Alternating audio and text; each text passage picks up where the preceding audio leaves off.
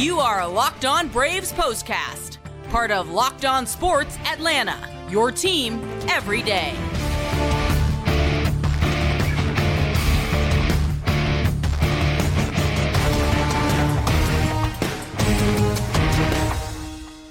And hello and welcome into the Locked On Braves postcast, part of Locked On Sports Atlanta. We're happy to have you with us after what was a pretty good weekend for the Atlanta Braves, who were able to find the runs they needed on Sunday to take two out of three from the Seattle Mariners to start out a 10 game homestand with a series victory. We got all kinds of great stuff to talk about, including the best start of Jared Shuster's young career, some clutch hitting by his battery mate, and of course, a little preview for a series against a club that you might have heard the Braves have been a little bit of a a rival with over the past few years, the Los Angeles Dodgers. They're in next. Before we get started with all that, though, I want to remind you to subscribe to Locked On Sports Atlanta right here on YouTube and make sure you click the bell to get notified every time we drop a new episode and subscribe to Locked On Braves wherever you get your podcast. Uh, Jake, I think this was a pretty good Sunday for the Braves, and I don't know that there was a bigger highlight or something that was more needed and nicer to see than the performance of Jared Shuster. Yeah, no, I, definitely one of the biggest performances of the year. I think so far, when you consider the Braves coming off a bullpen game, they needed him to give them six innings. And uh, yeah, a, a fantastic performance. Obviously, a big confidence boost for him as well. Yeah, and I think confidence is a big part of success. And having gotten a little bit of experience, I think that kind of lent itself. And the start against the Rangers was a, a helpful step along the way. But this one against Seattle, a very good outing for Jared Shuster. We'll talk all about it in a moment. Let's go through the line scores of game number 46 for the Braves. Mariners taking the loss, dropping to 22 and 24, under 500 on the year. They got two runs on just three hits, both those runs on solo homers. Three men left on base for them. The Braves, meanwhile, 29 and 17, best record in the NL. That's three runs, seven hits, no errors, five men left for Atlanta. Jared Shuster, the winner, now one and two, his first major league victory. Let's go ahead and congratulate him for that. That is the first of what the Braves hope will be many. And George Kirby took the loss despite pitching pretty well himself. Five and three now on the year. Raisel Iglesias, third save of the season. Game a brisk two hours and five minutes. Sellout crowd, 40,213 paid to see it. And Jake, anybody that's here that doesn't have to pay to watch the Braves postcast uh, would be happy to hear about Jared Shuster and this start. So let's dive in. Six innings, one hit, one run. It was a solo home run, one walk, seven strikeouts. I mean, I think everybody was hoping that he would be able to cover some innings because, like you mentioned, that bullpen game is something that puts a tax on Atlanta's relief corps. and they have, uh, I think, several days to try to dig out of that. But wow, Jared Shuster, just the best start of his young career at a time in which the Braves needed it most. Yeah, again, and I don't want to, you know, go back and talk too much about Saturday's game, but I know we didn't get a chance to cover it. But in these bullpen games, that is one of my biggest issues with it is that it really taxes your bullpen for mm-hmm. several days after. So that's why it was so huge for Jared Shuster to come out there and give you six solid innings. And just what a, a great performance 29 sliders, 29 four seam fastballs, 27 changeups. I mean, yeah.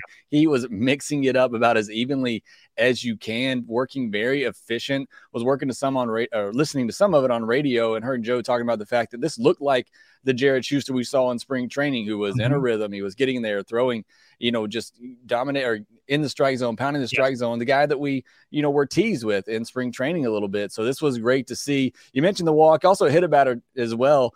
Braves could not get out number nine hitter for Seattle for whatever reason on on Sunday. But yeah, other than that, give up the solo home run. I mean, again, I, I can't think of too many bigger performances because now we kind of expect it from Bryce Elder. But you know, when you with the starting rotation, the way that it is for Jared Shuster to come out here and do what he did on Sunday to help the Braves win this series and now set them up for hopefully a big week at home against a couple of other really good teams. I mean, it was absolutely huge for the Braves. Yeah, I know the bullpen game, and we're not covering all that right now, but then the start of Jared Shuster, those decisions to go that route and push Charlie Morton back to Monday, allowing him, Spencer Strider, and Bryce Elder to throw against the Dodgers, that was all part of, I think, a bigger plan. And while I don't think anybody wants to see too many more bullpen games this year, especially not in the month of May, that's never a time that you want to be doing those. I think they are happy to see that Jared Shuster was able to answer the call for his team. 88 pitches, 67 strikes. You mentioned the pitch mix that they decided on for Shuster in this start. I thought it was good. Travis d'Arnaud behind the plate did a great job of kind of guiding him along. And I know that Sean Murphy rightfully gets a lot of credit for what he does behind the plate. Of course, the throwing arm, the defensive prowess. But, you know, Travis d'Arnaud has been a steadying force for this Braves pitching staff since signing before the 2020 season. He has been. And look, you can't ask for two better catchers for these young pitchers to throw to with their veteran leadership and obviously knowing how to call a game and is tremendous. And talking about Shuster and that slider that he threw, um, you know, 84.1 mile per hour average exit velocity against that slider. It wasn't getting squared up. Eight whiffs on 19 swings against that slider. I mean, it was a very, very effective pitch for him. So again, we go back to it. I just want to, you know, finally touch again on the confidence part of this because I think that is absolutely one of the key words of the day when talking about Jared Shuster because the Braves are going to need him and they're going to need more performances like this. I mean, I, I don't know if you want to say like this because this was just outstanding, but to be able to give them, yeah, you want to get, but giving them innings at the very least, you know, is not something we could count on from what we saw early on with Jared Shuster. But, you know, this has to be a big confidence boost and something the Braves really need going forward with the rotation in the state that it is. Yeah, because there are going to be other questions to answer when it comes to how they're going to figure out the fifth spot in rotation. And it's kind of been that revolving door this year because if you remember, they had to figure it out in spring training. Bryce Elder wasn't the answer at first. Ian Anderson wasn't the answer. Then once Max Fried got hurt, Bryce Elder came in and kind of gave you that answer. And then by the time you started to feel like this rotation was getting healthy, which by my check is about two weeks ago, you kind of thought that the Braves rotation was going to be this big strength and not have the question marks that they'd had to go through for the first month or so of the season. That's just not the case. With no Fried, with no Wright, it's huge and a big opportunity as well for Jared Shuster to step in and give the Braves the kind of performances he did on Sunday. I just think, you know, quality start from him or five innings, two runs, six innings, three runs, whatever it looks like that's going to keep this offense in the game more times than not.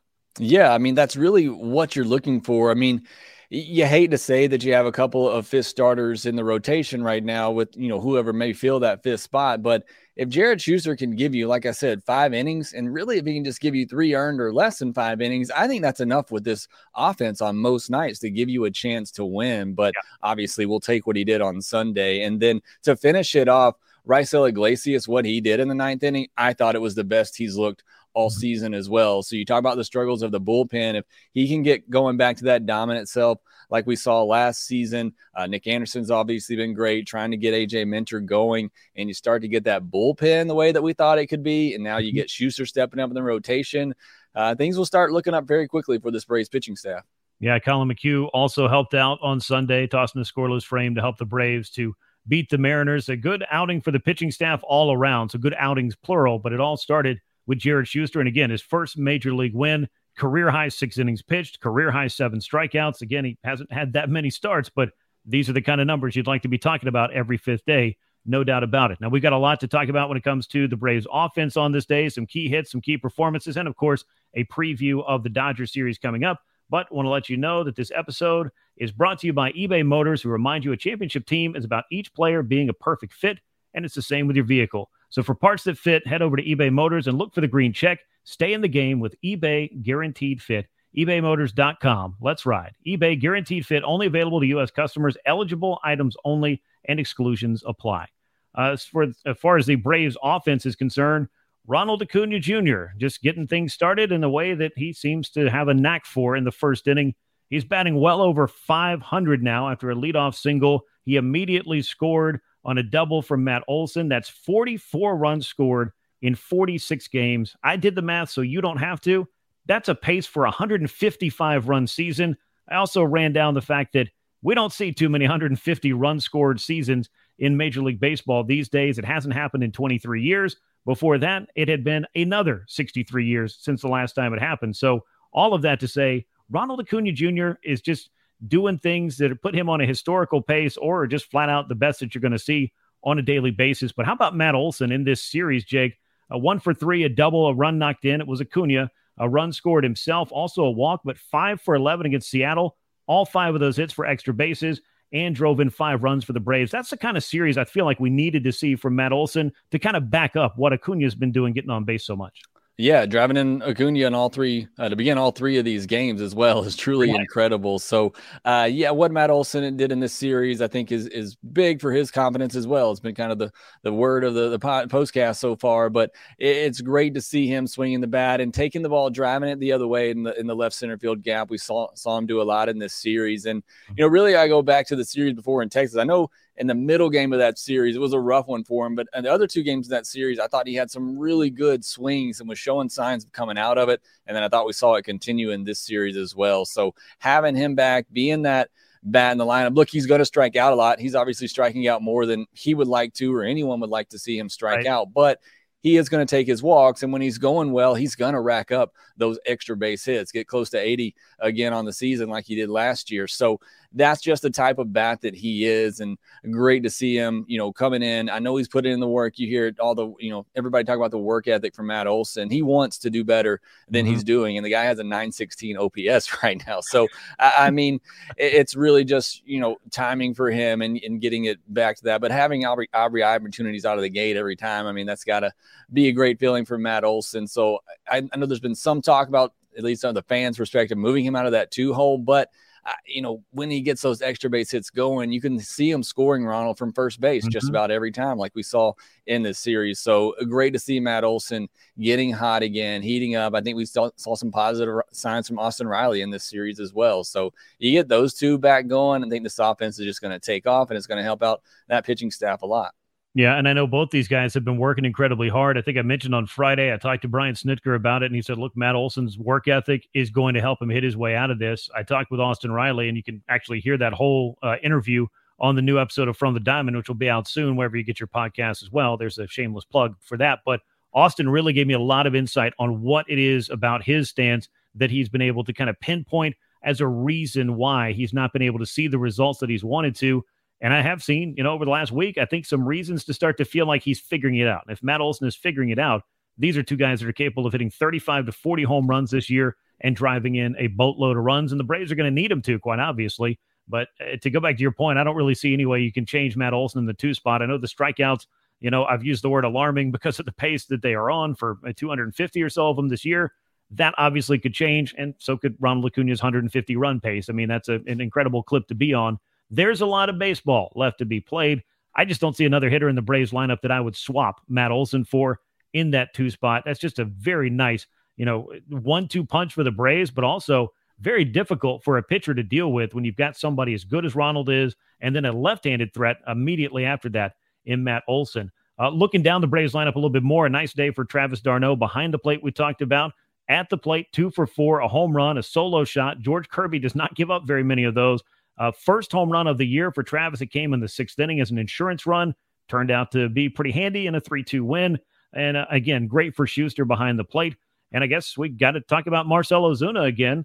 Uh, one for three, eight game hitting streak, 16 game on base streak. I mean, this guy is the only player even moderately close to what Ronald Acuna Jr. has done this month from an OPS perspective. Acuna's at 1,098 and Ozuna's at 1,095. That just tells you that he has been putting up the production at a level in which the Braves have not seen in quite some time and are very happy to have, particularly when we're talking about the struggles of a couple of other sluggers trying to get it going.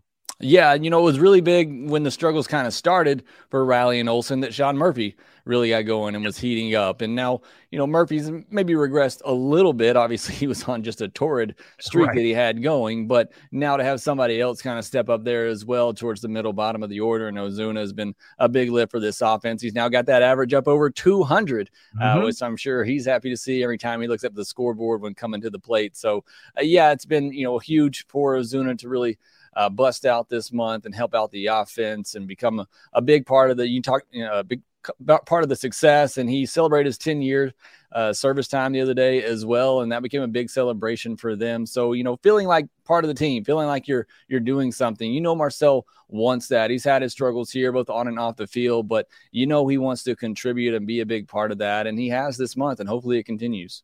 Yeah, and the Braves are going to need it too. I mentioned, you know, or we talked about with Matt Olson, with Austin Riley, kind of having the peaks and valleys that the season can throw at you. I know a lot of folks have been wondering now because it has to just move down the line. We have to get everybody going at the same time, which, by the way, is pretty hard to do. Michael Harris hasn't really made an offensive impact yet this year, but I still look at the sample size. I think it's rather small, but a couple things that stood out to me, Jake, is he has doubled his walk rate from a year ago. He has cut down his strike rate from a year ago. I know he's not making the hard contact, picking up the extra base hits that he has a season ago, but I'm not necessarily ready to say that Michael Harris is in big trouble at the plate. What's been your read over the first six, seven weeks of the year? Yeah, maybe press it a little bit. Obviously, I think the injuries have a lot to do with it. The up and down. I think the timing has a lot to do with it. I know you can probably speak more to this than me, but I believe he just took out that knee brace the other day uh, as well. So that's you know something I'm sure hasn't felt natural to him trying to play with that on. So yeah, I think it is all of those factors. I'm not worried about him long term. I believe he'll get it going, but you do see him rolling over to the right side far too often right now. I know it's cliche to say for a lot of hitters, but when he's going right, he's taking the ball the other way to the left center field gap. That's where his power is. And we're just not seeing that a lot this year. So, I, again, I feel like he'll get going. It's timing. Hopefully, that back is not a lingering thing. I know that's something that uh, can can stay with you for quite a while, but hopefully he's fully over that, and now it's just kind of a timing thing, getting the reps and getting back into it. But it's been a struggle for him early on. There's no doubt about that. But great to see, as you pointed out, the fact that at least he is taking his walks,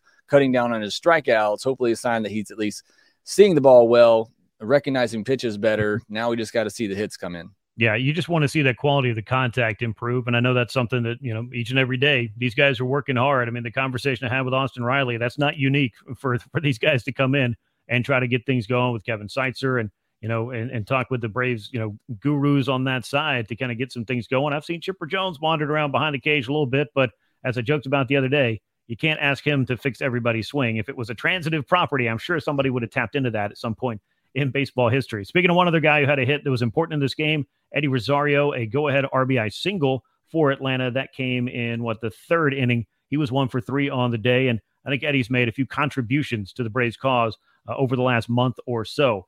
We're going to talk a little bit about what's going on in the next series, which is against the LA Dodgers. Game one of three coming up on Monday. Before we do, though, I want to let you know the Braves in first place, five and a half games over Miami and New York. They are now tied, and that is the second best record in baseball at 29 and 17. Also need to tell you about one of our great sponsors. The show is brought to you by Sorare. It's a revolutionary fantasy baseball game and marketplace, transforming fans into owners with officially licensed digital cards featuring players from across all 30 MLB teams. Unlike those other fantasy baseball platforms, Sorare managers truly own their fantasy experience. You collect, you buy, you sell, you compete with your player cards against global opponents to win epic rewards, and win or lose, you still own your cards, and there's no cost to play. Head to sorare.com slash locked on to draft your team of free player cards, set that lineup, and then start competing today to win those rewards. Sorare.com slash locked on. Start playing today. Braves will be back in action on Monday, game one of three against the Dodgers. Right hander Charlie Morton on the mound, going for a 6 1 of the year. He is five and three. Gavin Stone, an interesting right-hander on the mound for the LA Dodgers. He's looking for his first decision of the year, and of course, he'd like it to be of the winning variety. But a battle of right-handers in Game One, Jake. Yeah, I mean the Braves, you know, kind of you know set it up for this. They pushed Charlie Morton back, have him go in the series. Now you have your three best starters right now going up against the Dodgers, who are the second best team, at least record wise, in the National League. So should be a really good series. Hopefully Charlie Morton continues to build on what he's done really over his last four starts. He's looked like the Charlie Charlie Morton that we are accustomed to seeing. So want to see more of that. Hopefully the Braves get off to a, a good start here in this series. Like I said, two of the best teams in the National League going head to head right now should be a, another good and tough matchup for the Braves. It will be. This is going to be a tough homestand. They take two out of three from the Seattle Mariners. Now they got the three game series against the Dodgers, and Freddie Freeman will be back in town for the second time in Dodger Blue. And then you've got the Phillies waiting on the other side of the series. So 10 games, an important homestand for Atlanta. They want to keep that winning way going or winning ways going. And Charlie Morton is looking to keep the very, I think, good string of starts that he's begun to put together for the Braves going as well. Again, he's five and three on the year as Morton. Gavin Stone with no record as he toes the slab for the LA Dodgers. That'll wrap us up here on the Braves Postcast, part of Locked On Sports Atlanta. Make sure you're subscribed on YouTube. Hit the bell to get notified every time we drop a new episode. And make sure you're subscribed to Locked On Braves wherever you get your podcast. Once again, Atlanta taking two out of three from the Seattle Mariners with a 3 2 win on Sunday. For Jake Mastroianni, I'm Grant McAuley. We will catch you next time here on the Braves Postcast. And until then, so long, everyone. Hey, this is Stacey Gotsoulias. DC Lundberg. Ryan Finkelstein. Taylor Blake Ward. Host of Locked On Yankees. Locked On Mariners. Locked On Mets. Locked On Angels. And you're listening to Locked On Braves. Locked On Braves. Locked On Braves. Part of the Locked On Podcast Network.